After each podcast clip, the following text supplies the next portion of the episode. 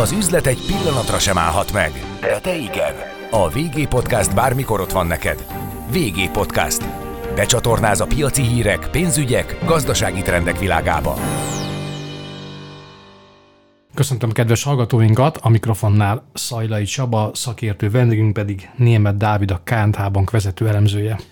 Jó napot kívánok mindenkinek! Köszönjük, hogy elfogadta a meghívásunkat. Beszélgetésünk apropóját az adja, hogy a napokban fogadta el az országgyűlés a 2023-as költségvetési törvényről szóló javaslatot, vagyis most már van 23-as büdzsénk. Nézzük első körben a makrogazdasági pályát, nagyjából az, -e, amit az elemzők jósolnak, vagy amit a piac vár. Én azt gondolom, hogy nem teljesen az a pálya, hiszen növekedés szempontjából még egy jóval optimistább forgatókönyvet tartalmaz a költségvetési törvény. Az elmúlt időszakban azért egyre inkább olyan adatok látnak napvilágot, akár ilyen soft indexeket, ha nézünk, tehát különböző bizalmi indexeket, amik rendre a feldolgozóipari menedzser index, mind a, a lakossági fogyasztói indexek romlanak. Sőt, már van egy-egy olyan mutató, ami átment a negatív tartományba, tehát ami azt jelzi előre, hogy akár recesszió is következhet. Ugye ez nem azt jelenti feltétlen, hogy, hogy egész évre nézve egy recesszió, de egy-két olyan negyedév jöhet, amikor visszaesik a gazdaság negyedév per negyedév alapon. És hogyha ezt beletesszük, akkor azért a 4% körüli növekedés az nagyon optimistának tűnik a jövő évre mi sokkal inkább ilyen 1-1,5 százalékos növekedéssel kalkulálunk. Szóval a másik oldalon infláció szempontjából pedig alacsony számmal eh, készült még a költségvetés. Ott egy sokkal magasabb eh, szám körvonalazódik, hiszen továbbra is nagyon magasak az energiaárak, az látszódik, hogy eh, gyűrűznek át ezek a hatások a élelmiszerpiacra, feldolgozott termékek piacára, a szolgáltatásokba, tehát egyre inkább úgy tűnik, hogy a jövő évben is 8% fölötti, sőt az se kizárt, hogy 9 és 10% közötti inflációval kell majd szembesülni. Úgyhogy az egyik oldalon veszít ebből a szempontból a költségvetés, hiszen egy alacsonyabb növekedési pálya van, viszont inflációs oldalon megnyer, hiszen az áfa bevétel soron többlet adóbevétel keletkezik, úgyhogy így összességében talán ez a kettő többé-kevésbé kioltja egymást. Nézzük a többi főmutató számot, hogy látod a hiánypályának a lefutását a mostani évhez képest is jelentős mérséklődéssel kalkulál a kormány, hiszen 3,5%-os GDP arányos államháztartási hiánycélt kalibráltak be a büdzsébe. Hát ez egyrészt nagyon fontos üzenet, hogy egész közel kerülhetünk a 3%-os kritériumhoz. Másrészt, hát meglátjuk majd, hogy, hogy hogyan alakulnak például az energiárak. Ugyan most a rezsi kapcsán történtek változások, és ez foltozza a lyukat, tehát mindenképpen ez javítja annak a lehetőségét, hogy jövő évben el lehet érni a 3,5%-os hiánycélt de nagyon nagy kérdés lesz azért a szerkezete a gazdasági növekedésünknek, hogy mennyire tud stabil maradni majd a lakossági fogyasztás, esetleg ö, ö, ott behúzzák a fékeket, óvatosabbak lesznek a háztartások, ez kellemetlenül érintheti a, a költségvetésnek a pályáját, illetve hát, hogy hogyan alakul majd összességében a beruházási ráta is Magyarországon, illetve a kamat környezet. Ugye itt a kamatoknál azt már most látjuk, hogy ugye a GDP arányosan 1-1,5 százalékkal növekszik a kamatteher. Ez amiatt van, hogy egyrészt a nagybani piacon is az állampapírhozamok, hogyha egy 10 éves állampapírt nézünk, akkor már 8-9 százalék között ingadozott az elmúlt időszakban. Egy 3-5 éves hozam az már e, e fölött, inkább 9-10. És hogyha a lakossági állampapírokat nézzük, ott is az látszódik, hogy például a fix kamatozású magyar állampapír pluszból megy ki a pénz, és helyette megy át egy infláció követő állampapírba, viszont annak sokkal nagyobb a kamat terhe majd a jövő évben, amíg az még az idei évben ugye az államháztartása csak ilyen 5%-os kamatot jelentett, jövő évben, hogyha ez az állomány átmegy egy infláció követőbe, akkor hirtelen egy 12-13 százalékos kamatot jelent. És itt lakossági állampapírban azért nagyon nagy tételekről beszélünk, 10 milliárd forint, úgyhogy ott már nem mindegy, hogy mekkora a kamat teher. Úgyhogy mindenképpen vannak kockázatok, én azt gondolom a, a költségvetésben, de jó lehetőséget látok arra is, hogy ezt a hiánycélt el lehet érni, az extra adók bevezetése is ugye ebbe az irányba hat, hogy a költségvetési hiány az tartható legyen. Egyébként, ha már említetted a rezsicsökkentést, úgy mint fontos költségvetési tétel, mit jelent ez a büdzsé szempontjából a mostani helyzethez képest már, mint ami a közismert rezsicsökkentési módosításokat illeti? Ez mindenképpen több száz milliárd forintos megtakarítást jelent a költségvetésnek. Persze itt az is kérdés, hogy mihez képest nézzük, hiszen amikor tavaly még bevezetésre került a, a rezsistop, és hát ugye régóta nem változtattak, csak hogy meg lett hosszabbítva, és ugye ki volt mondva, hogy sokáig nem fognak hozzányúlni a rezsi költségekhez, akkor még sokáig 80 és 100 euró vagy dollár között mozgott a, a földgáz ára a világpiacon. Aztán utána egyre inkább fölment a 100-120-as tartományba, és most nem ritkán 130-160 között mozog a, a földgáz jegyzési ára. Tehát látszódik az, hogy egyre nagyobb a piaci költsége a földgáz beszerzésének, és így egyre inkább nőtt is a, a teher a költségvetésen. Úgyhogy amíg eredetileg mondjuk azzal kalkuláltunk, hogy ez egy 6 kötőjel 1000 milliárdos hiányt okoz, vagy terhet a költségvetés számára, az szépen elkezdett földúzzadni, csak fölé ment jóval az 1000 milliárdnak, és inkább már 2000 milliárdos nagyságrendet kezdte elér, elérni. Úgyhogy abból jövünk most visszafelé, és próbálunk megspórolni ezáltal a pénzt. Meglátjuk majd azt, hogy a lakossági fogyasztás is hogyan alkalmazkodik, hogy ez egy, ez egy változója ennek a, a szabályozásnak. Azt látjuk, hogy majd többet fizet be a lakosság az energiárak után, így a kormánynak kevesebbet kell kompenzálni a, a, a szolgáltatók felé, de a másik nagy kérdés az lesz, hogy milyen alkalmazkodás van, tehát mennyire fogja vissza a lakosság a fogyasztását a gáznak. Ugye leginkább ott érződik, hiszen ott hétszeres a piaci, a lakossági piaci ár az eddigi árakhoz képest. Úgyhogy remélhetőleg ott is lesz egy mérleg alkalmazkodás, vagy hát fogyasztás alkalmazkodás, ami azért is jó hír lenne, mert akkor a költségvetési egyenleg javulásával párhuzamosan még a folyófizetési mérlegünk is nagyban tud javulni, hiszen egyre kevesebb gázt kell akkor beszerezni, meg energiát beszerezni külföldről. Más téma, de ide tartozik napjaink forró témája a kata konstrukciójának átalakítása. Hogy látod, ez mennyit hoz a költségvetés számára, hiszen azért akárhogyan is most már az optimista becslések is nagyjából azt mondják, hogy 80%-en maradhatnak benne így a rendszerben. Ez is elég bizonytalan még, hogy mekkora többletbevételt hoz a költségvetésnek, de valóban a, az eddigi jogosultaknak a hát legalább a 80%-a valószínűleg kiszorul belőle, és más adózási formát kell választania, és átlagosan akár egy 10-15% ponttal is növekedhet nekik az adóterhük, az összadóterhük, tehát ez mindenképpen egy fontos többletbevételi forrás lehet. Itt azon is múlik majd, amit ugye sokan pedzegetnek, hogy lesz-e szürkülése ennek az állománynak, tehát hogy minden bevétel ugyanúgy tiszta marad, mint az eddigi időszakban, vagy esetleg átcsúszik a szürke zónába egy része, tehát ez azt jelenti, hogy az a bázis, amire az adót vetjük, az esetleg elkezd csökkenni. És ezt elég nehéz lesz egyébként majd külön választani a következő évben attól, hogy ráadásul haladunk ugye egy masszív gazdasági lassulás vagy recesszió felé, és hogy mi az, ami abból adódik, hogy a tevékenysége az elkezd zsugorodni annak a cégnek, kisvállalatnak, vagy mi az, ami esetleg a szürke zónás terület miatt kezdett zsugorodni, de én mindentől függetlenül azért 100 milliárdos nagyságrendű többletbevételt várok ettől az intézkedéstől. Ha papíron kiszámolnánk, akkor teoretikusan lehetne ez 350 milliárd, 400 milliárdos többletbevétel is, akár, de ennél azért én azt gondolom, hogy jóval kisebb lesz, de egy, egy 100-200 milliárdos többletbevétel keletkezhet belőle. Hát napjaink ugyancsak forró témája a Kata mellett az Európai Bizottsággal történő megállapodás. Láthatóan a kormány nagy engedményeket tesz az uniós forrásokért. Ugye első körben a helyreállítási alapról beszélünk, de itt azért belebegtették a 7 éves költségvetési pénzeket is, mármint hogy azokkal is gond lehet. Hogy látod ennek a opcióját, tekintettel arra, hogy a 23-as költségvetésben beépítették az európai pénzeket?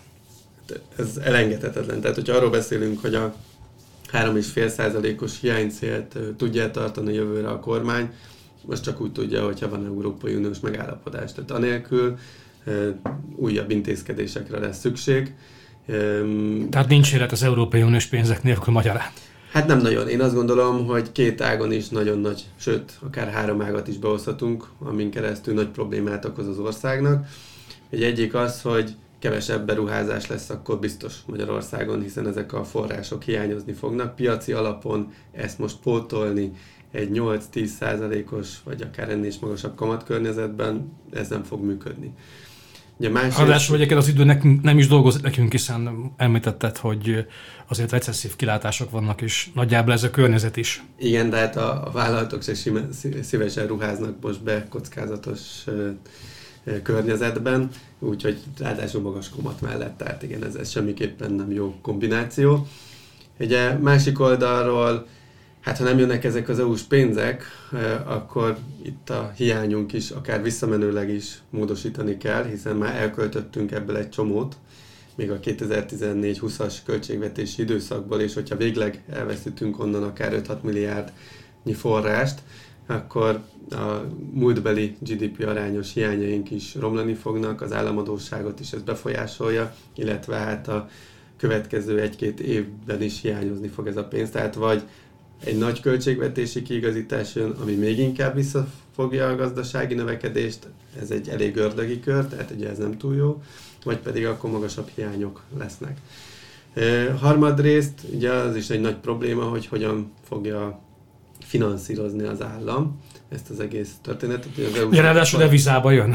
Igen, ez, igen tehát egyrészt devizába jön, ez nagyon jó, hogy lehet akkor ezen keresztül akár a jegybanki deviza tartalékot is növelni, hiszen amikor bejön ez a deviza, akkor a jegybank fogja kezelni ezt a pénzt, és ha akarja, akkor nem fogja leváltani, hanem e, piacon kívül forintot ad az államnak, és ő tudja akár a devizatartalékát növelni, de ha úgy dönt, akkor le is válthatja és erősítheti a forintot, amivel egyébként az infláció ellen is tud közdeni. Tehát ez egy nagyon nagy előny. Arról nem beszélve, hogy folyófizetési mérleg hiányunk van, és nem mindegy, hogy ezt hogyan tudjuk finanszírozni. Ugye mennyivel jobb külföldi működőtőkéből, illetve ilyen vissza nem térítendő Európai Uniós forrásokból finanszírozni, szemben azzal, hogy portfólió tőkét kell bevonnunk jó magas kamaton, magas költség mellett. Tehát emiatt is nagyon fontos lenne az, hogy az Európai Uniós források bejöjjenek. És akkor még van egy olyan aspektus, hogy ki tudja, hogy a hitelminősítők is hogyan reagálnak arra, hogyha nem tudunk megállapodni gyakorlatilag egyedüliként már volt olyan hitelminősítő, aki kilátásba helyezte, hogy akkor bizony jönnek a leminősítések, és hát legrosszabb forgatókönyv esetén visszakerülhetünk a nem befektetésre ajánlott kategóriába is. Ugye nem vagyunk messze tőle, csak kettőt kell leminősíteni az országot, és oda kerülünk ismét. Szóval, ha egy ilyen bekövetkezik, akkor az még nagyobb nyomás a kötvénypiacon, még magasabb kamatkörnyezet, úgyhogy ez, ez egy olyan helyzet, amit mindenképpen eh, érdemes lenne elkerülni az országnak.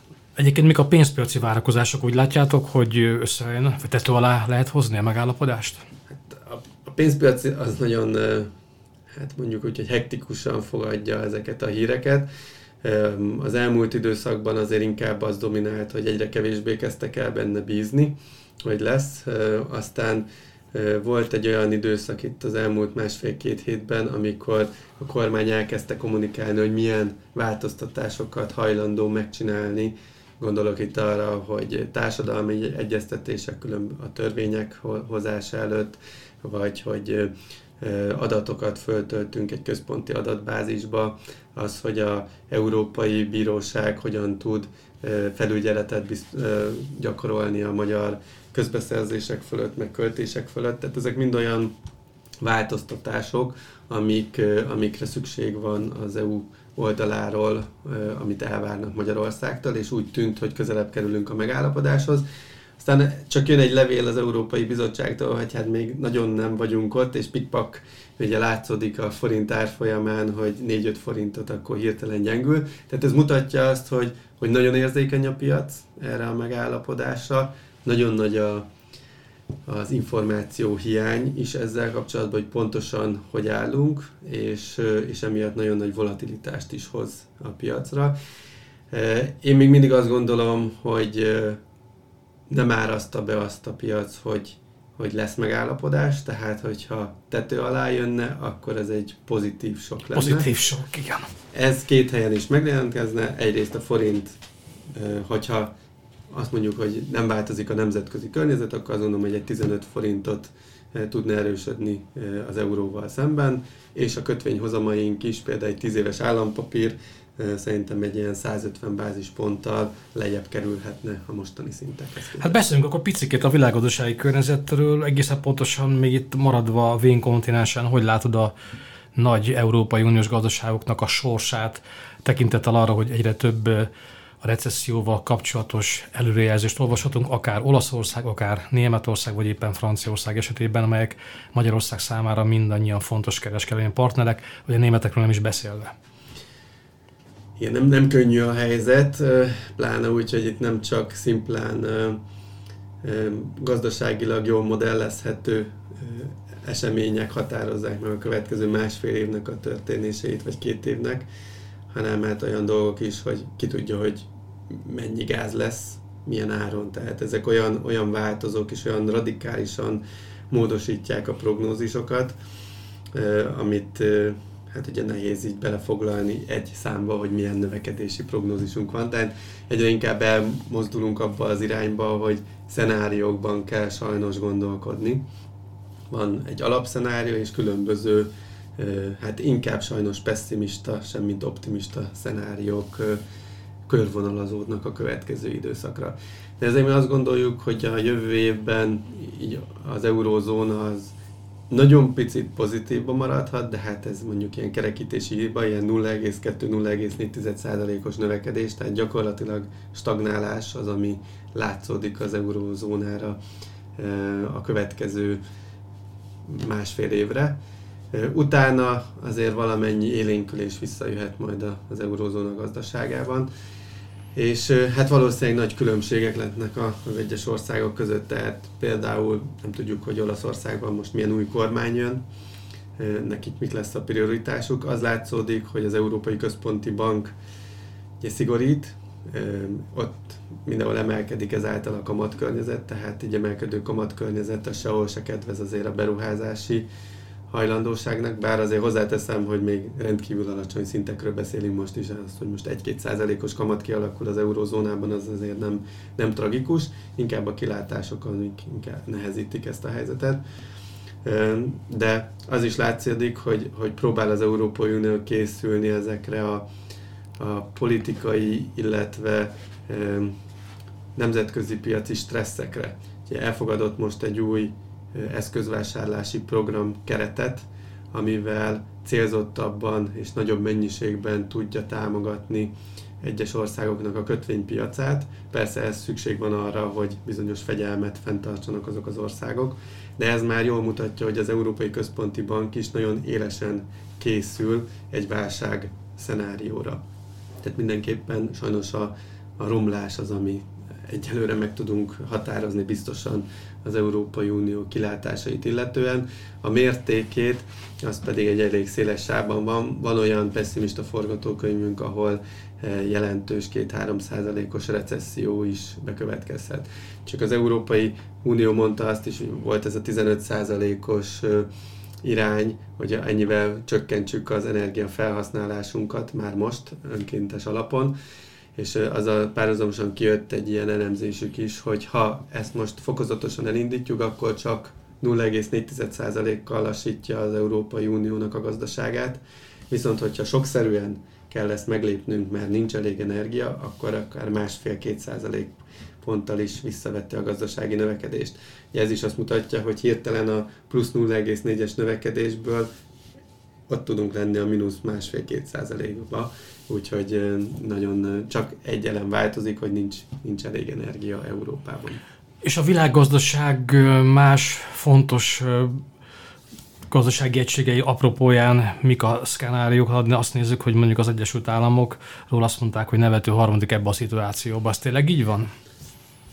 Nevető harmadik azért ez túlzás, őket is érinti a, a globális gazdasági lassulás, valószínűleg kevésbé, mint az Európai Uniót, és kevésbé kiszámíthat, kiszámíthatatlanul.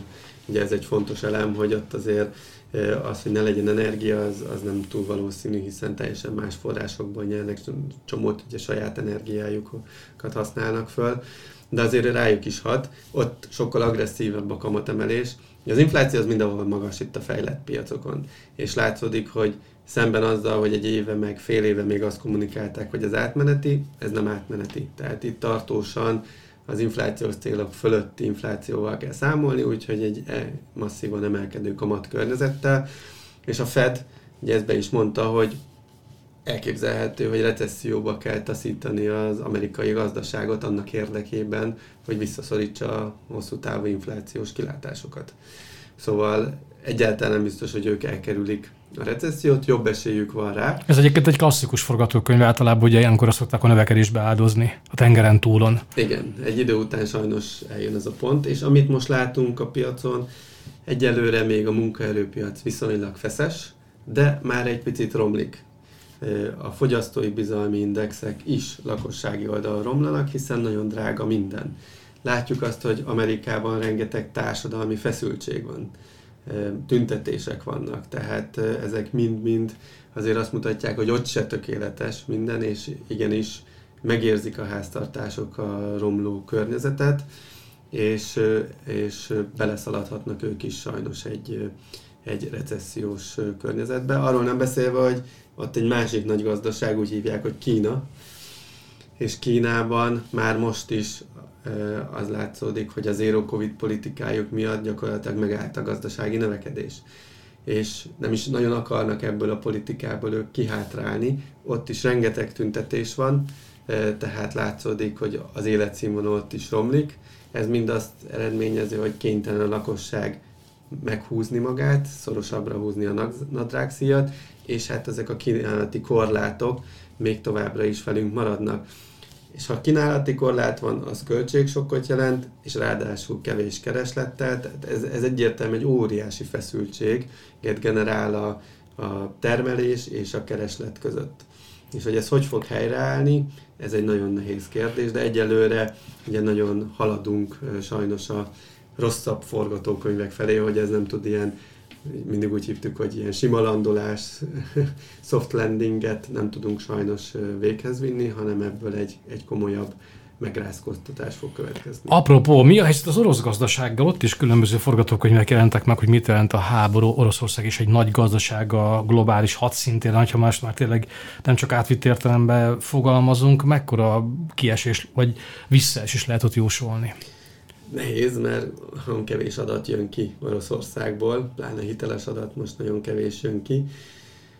Valószínűsíthetően 5 és 10 százalék közötti gazdasági visszaesés lehet Oroszországba. A Fehér Oroszországból látszódik az, hogy ők is hasonlóan szankcionáltak, hiszen együttműködtek az oroszokkal, hogy ott már recesszió van, ott is kevés adat jön ki, de ott látszódik, hogy már recesszió van, és én azt gondolom, hogy Oroszországból is nem sokára ezek az adatok egyértelműen hát nem tudják teljesen letagadni, Úgyhogy én, én ez a 10% körüli gazdasági visszaeséssel számolok. Hát itt van az Európai Unió hetedik szankciós csomagja. Hogy látod összességében a csomagok hatásait? Ez már tetten érezhető egyébként a orosz gazdasági növekedés vagy zsugorodás apropóján?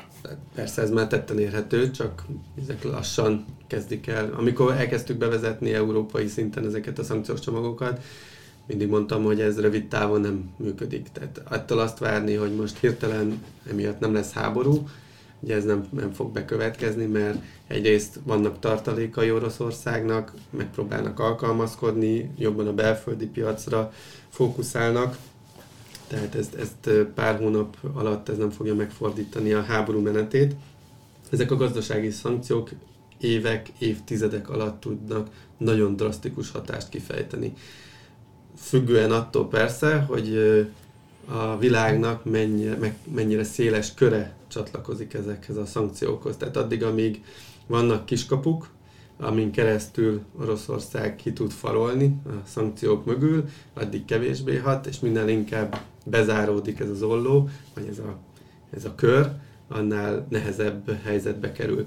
De azt látjuk azért, hogy mondjuk energiafronton egyre inkább tud eladni ír, Kínának, Indiának, energiát épülnek ki, most ugye Mongólia alatt is ki akarnak építeni gázvezetékrendszert, úgyhogy ezek mind azt sejtetik, hogy Oroszország azért próbál más csatornák felé fordulni, ezek neki is időbe telik, meg látszik az, hogy diszkonttal tudja eladni ezek felé az országok felé az energiahordozóit, de, de azért próbál menekülni másik irányba.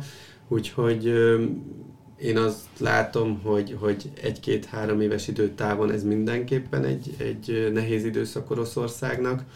Utána meg meglátjuk tényleg, hogy mit maradnak majd vissza európai, amerikai gazdasági szankciókból, illetve milyen új gazdasági csatornákat tud képíteni magának, honnan tud olyan eszközöket, például a gázszállításnál is mondták, hogy a turbinákat azt nem ők gyártják le, hanem importálják. Tehát ezeket Üzenében a németek egyébként. Igen. Tehát, hogy, hogy lehet, hogy van gázuk, de honnan fogják beszerelni ezeket a turbinákat később. Tehát nagyon sok kihívás elé néz Oroszország, és kérdés, hogy milyen partnerekkel tudja kiváltani majd Európát, illetve a fejlett világot. Hát köszönöm szépen a beszélgetést. A vg.hu szakértő vendége, tehát Német Dávid a KNH Bank vezető elemzője volt, a mikrofonnál pedig Szajdai Csabát hallották. Üzletre hangolunk. VG Podcast.